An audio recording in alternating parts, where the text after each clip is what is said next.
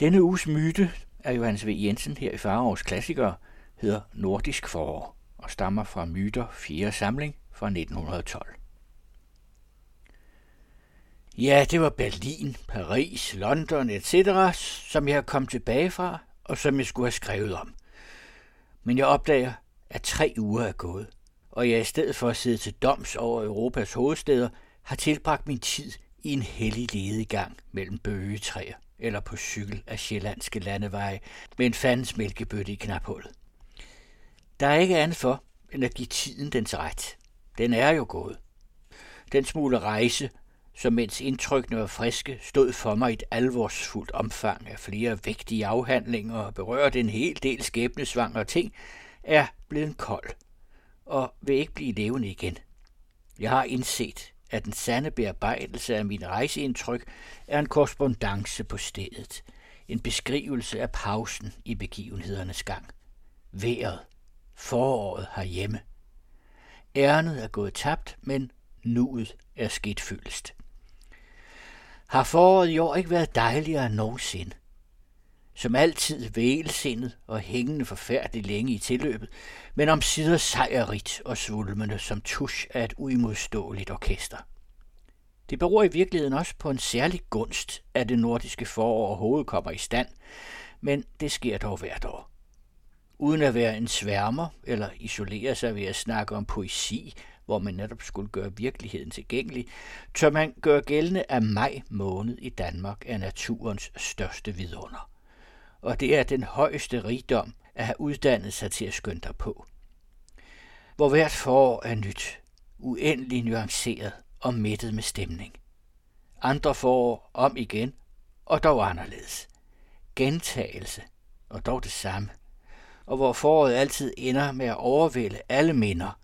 Det samme, alt sammen. Men der er kun dette. De samme bøge og lyse nætter. Den samme lykke. Skovene i Københavns omegn, Dyrehaven, Eremitagesletten og Øresund. Ja, man er simpelthen død og kommet i himlen. Timeligheden, den drøje vinter, alle de gamle vintre er strøget af en. Man går i selve udødeligheden. Der er ingen anden særlighed end de grønne brusende bøge og det held, at man netop lever. Jeg siger, der er ingen skov som dyrehaven. Ingen lykke kan måle sig med at føle sig som dansk i besiddelse af den skønhed. Sjælland, hele Sjælland, er en enestående grøn have nu. Der er ingen ø i hele verden som den. Men København selv, er den ikke dejlig i maj? Er hver dag, hver time ikke gennemtrængt af sødme, af grønhed, luftighed og svalhed? Er nogen by som den? Åben og med en masse haver og med de irrede tårne, der føler op i den lunefulde våde luft, ligger den og ånder ud til Østersøen. Den altid blæsende vind kommer med et champagnepust fra sundet og Sverige. Sverige. Ja, jeg kender foråret derovre. Jeg ved, hvor det er underdejligt i maj. Endnu sødere, fordi det er nordligere, fordi solens besøg føles endnu mere som en nåde. Men jeg rejser ikke derop i år. Jeg er blevet så klog nu, at jeg bliver hjemme i maj. Naturligvis. Om foråret længes man slides i stykker af udvæg til alle verdens fire hjørner, og kommer man især til at tænke på Sverige, birkeskovene og granitgulvene i roen, enebærbuskene, sætter man sig næsten i en art bevidstløshed i toget, og er der om nogle timer, som man får til at gå ved at stå og skråle en gammel salme ud i trækken på platformen. Hvis man da ikke har givet efter for en gal impuls ved tanken om Norge, var på vej til Christiania med en hemmelighedsfuld duft i hjertet, det norske vilde forår. Studenterlunden, der bliver grøn i solbranden på en eneste formdag.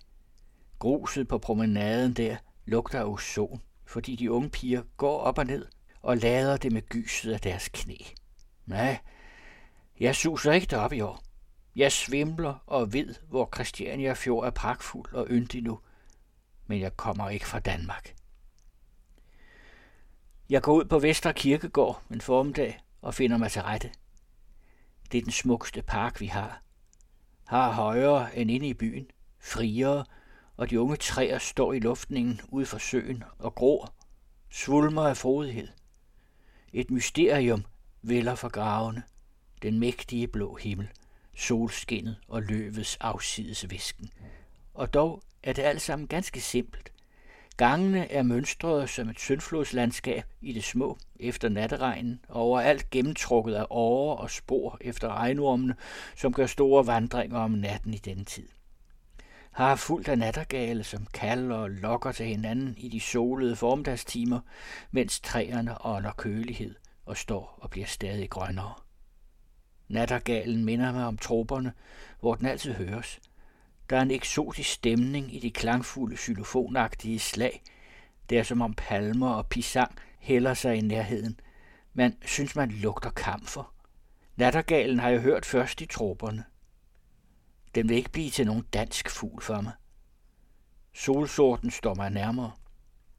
Forunderligt, når den sorte fugl ser på en fra et af gravmælerne, hvor den har sat sig for at synge sin enkle, inderlige strofe. Hvad ved den? Hvad vil man selv med sine symboler?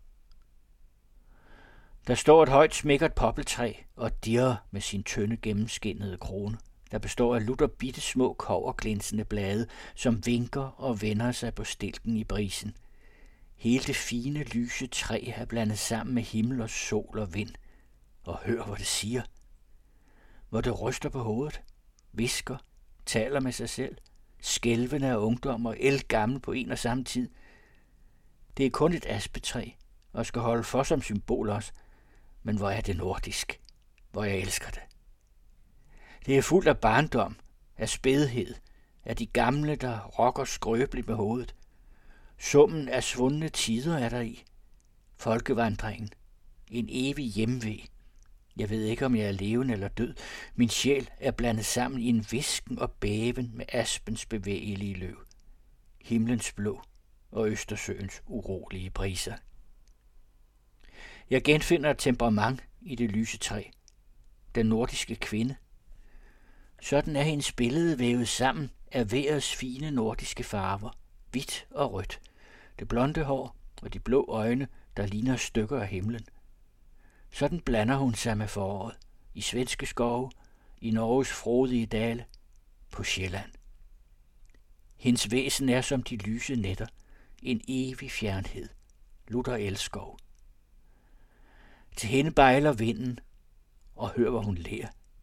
Hør, hvor det visker, hvor uro blander sig og bliver et med ømhed. Så forelsket er den farende vind i træet, der står med sin rod i jorden og gror. I hørte myten om nordisk forår fra 1912. Der kommer flere myter af Johannes V. Jensen her i Farovs Klassikere i de kommende uger.